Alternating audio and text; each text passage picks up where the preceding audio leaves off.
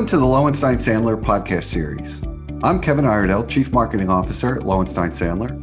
Before we begin, please take a moment to subscribe to our podcast series at lowenstein.com slash podcast or find us on iTunes, Spotify, Pandora, Google Podcasts, and SoundCloud. Now let's take a listen. Hi, everyone. It's Michael Lichtenstein, and welcome to another episode of Don't Take No for an Answer, an insurance recovery podcast. Today, my partner Lynda Bennett and I are going to talk about insurance relating to catastrophic weather events. Hey, Lynn, how are you? Hey, Michael. Good to have the band back together today. Yeah, it's been a little while. So let's talk about insurance coverage in storms. Just as a first basic question, you know, before you even know a storm is coming, what are the sorts of things that our listeners should be thinking about when it comes to preparing themselves in the event that a storm comes? So I like to refer to first party property policies as Frankenstein policies a lot of times. So there's actually a lot of, of detail that you need to get into to make sure that you've got the right coverage in place Step number one for sure is make sure that all of your locations are scheduled on the policy. Believe it or not, we've had a couple of claims where a particular property that's owned by the company isn't specifically identified on the locations insured under the policy. Or we've also had clients that have a miscellaneous catch all. So if your company is very involved in buying and selling off facilities on a regular basis, make sure that you've got a miscellaneous bucket to put in for those unscheduled locations. Another really important thing to pay attention to again, well in advance of a storm taking place is once you've got those locations scheduled, make sure that you're looking at the valuation of those. So again, if you're a, a company that has grown significantly over the last two, three years, make sure that during the renewal process, you're not just making it a rote exercise. You're making sure that You've captured all of the equipment, inventory, you know, really take a look at that with fresh eyes each year so that you've got the valuation schedules up to date and properly valued. Another important thing with these first party property policies is pay attention to these sublimits because these policies have grown in complexity over the years. You may look at the face amount of your policy and say, Oh, I've got $10 million of coverage, except that when the storm comes and it's a flood, turns out you have a $25,000 flood limit on the policy. So again, particularly during the renewal cycle. Take a look at those sublimits, go over it with your broker, see if there's flexibility in getting some of those increased or even better yet, removed. Because when you don't have a sublimit, then you do have access to the full policy limit. And also take a look. One of the big surprises we find after claims get presented is some of these policies have different types of coverage for named storms or named hurricanes or otherwise. So just have a, a pretty good working understanding of how this policy works before we flip on the nightly news and hear about the latest storm that's going to wreak havoc. All right. So let's say we know a storm is coming. You follow the weather report and the weather guy says a hurricane or a superstorm is on the way. Are there particular things that our listeners should be thinking about and, and in fact doing in advance of the storm? Yeah. So number one, for sure, when you think about and you know that this thing's coming, think about what you would do if you didn't have insurance. What would you do to preserve and protect your property? So, you know, certainly if you're near a body of water and you've got a warehouse filled with inventory, if there are things that you can do to move that inventory to a higher elevation, sandbags, putting up, blocking off the windows with wood. So do those things that you can do to protect the property before the storm is going to come frankly, if you're going to be in the eye of a storm, one of the things I recommend to clients is, and you have sufficient advance warning, you know, now the weather guys are pretty good to give you 48 hours notice that something might be coming. Walk around the warehouse or the facilities and take a video of what you've got because that will be very good proof later if things blow away or blow up. Gather your insurance information, especially if most of that information is stored electronically now. You might want to print out a copy of your policy because power could be down. Sometimes it gets knocked out for days and weeks. So make sure that you've got that gathered up in a in a location and in a format that you'll be able to have instant access to that. And if you've got really important records, other important records, accounting information, your books and ledgers, again, put that onto a system that won't require you necessarily to have access into your computer system and maybe even go old school and create uh, paper copies of some of those really important records. When we talk about the primary insurance that our listeners might be looking to would be their first party policy, right? If Correct. they have a loss. So can we talk a little bit about that? I mean, there are some terms that I've heard. This is not my area of speciality. It's yours. So what does an all risk policy mean? Right. So these first party policies are generally written in one of two ways. All risk is one, which is every type of cause of loss will be covered under the policy unless it is explicitly excluded. Whereas the other type of policy that could be issued is a named peril. So it will identify only those specific types of loss that are covered flood, fire, sewer backup, things of that nature. Most policyholders today tend to have an all risk policy, which sounds incredibly inviting and broad, except actually it requires you to read the policy even more carefully because the exclusions tell more of the story sometimes than the coverage grant. So as with everything else, as we always tell our listeners on Don't Take No for an Answer, the devil's in the details and you have to really read the terms and conditions of each policy to understand the scope of coverage that you're going to get. So you mentioned sublimits at the beginning. And so sublimits are a way that the carrier can offer you, say, $20 million for total coverage. And then am I right? They start breaking out coverage for specific types of losses and they provide a much lower limit. So as you said, in some cases you might think you have 20 million and you might end up having only $100,000 for a particular type of loss. Is that right?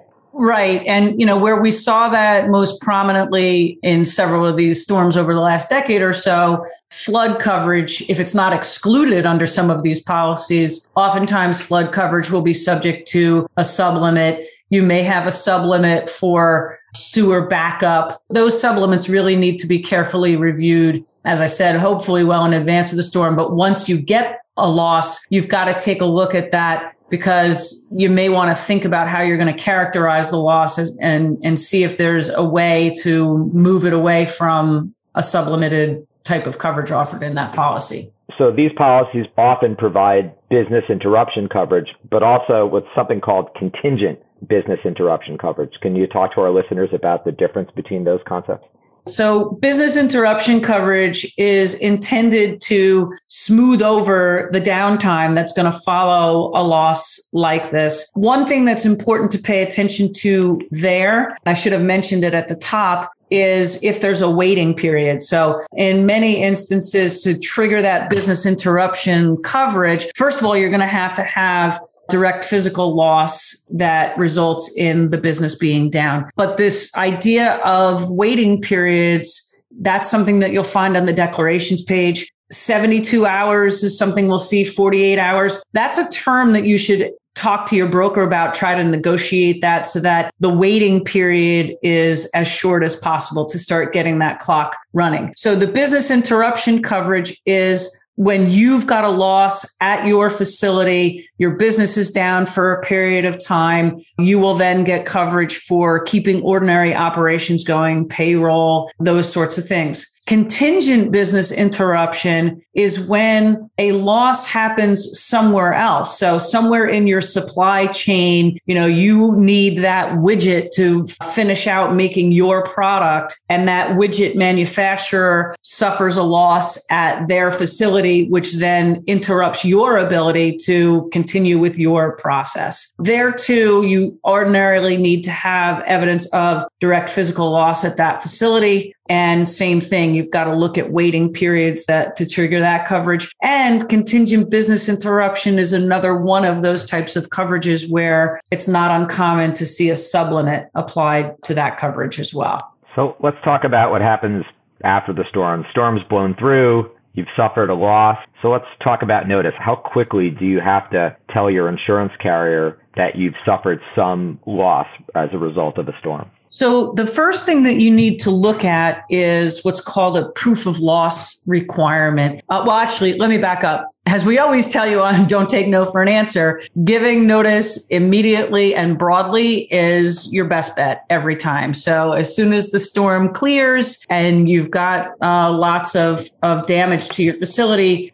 get a notice letter out to your carrier right away. The, the second, though, important notice issue is this proof of loss concept. So these policies, first party property policies have proof of loss requirements, which is basically a sworn declaration identifying exactly how much you, the company incurred by way of loss, what the cause of the loss was. And most policyholders don't pay particular attention to this. Those deadlines can be pretty short. Sometimes it could be 30 days, 60 days that you've got to get that in if you are in a situation where the nature of the loss is so broad sweeping and you've got that 60 day time limit or time clock ticking, you can reach out to the carrier and request either an extension of time. We typically will recommend just getting a tolling agreement in place until you have your arms around having to make that sworn statement. The other important timing issue in these policies, which is somewhat unique to first party property policies, is many of these policies have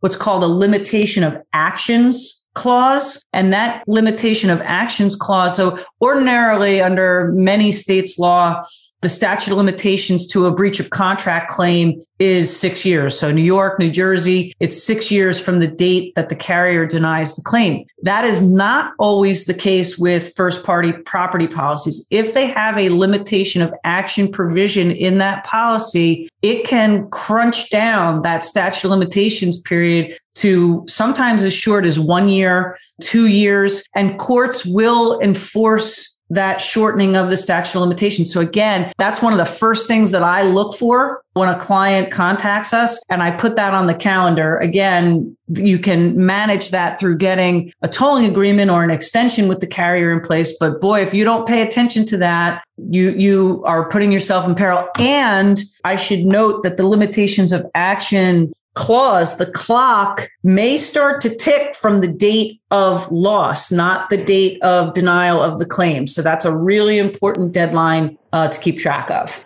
So you mentioned that the proof of loss requirement may ask a policyholder to, to identify the cause of the loss. Are there pitfalls and any tips we can offer our listeners about how to address that issue?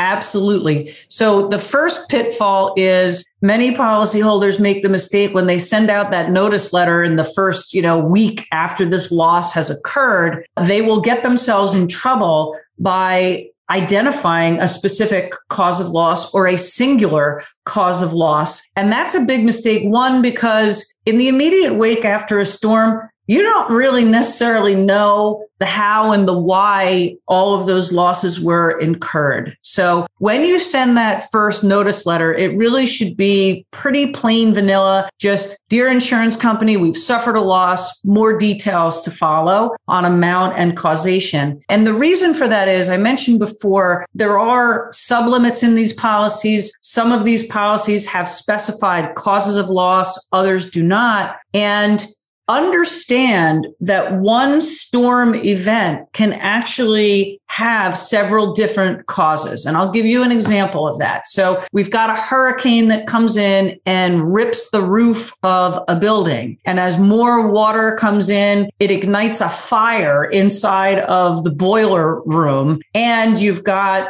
chemicals stored in that building that they topple over and it spills out into the yard. You've got three different potential buckets of loss and three different causes for each one of those losses. And these policies allow you and require you, frankly, to break each one of those down and to have each of those different elements of loss evaluated through the policy language. So if you wrongly identify a cause of loss, you may be walking yourself out of coverage entirely or possibly leaving some of the coverage on the table. So it sounds like this is one of those issues where you need to talk to the professionals before you commit. So let's talk about documenting loss.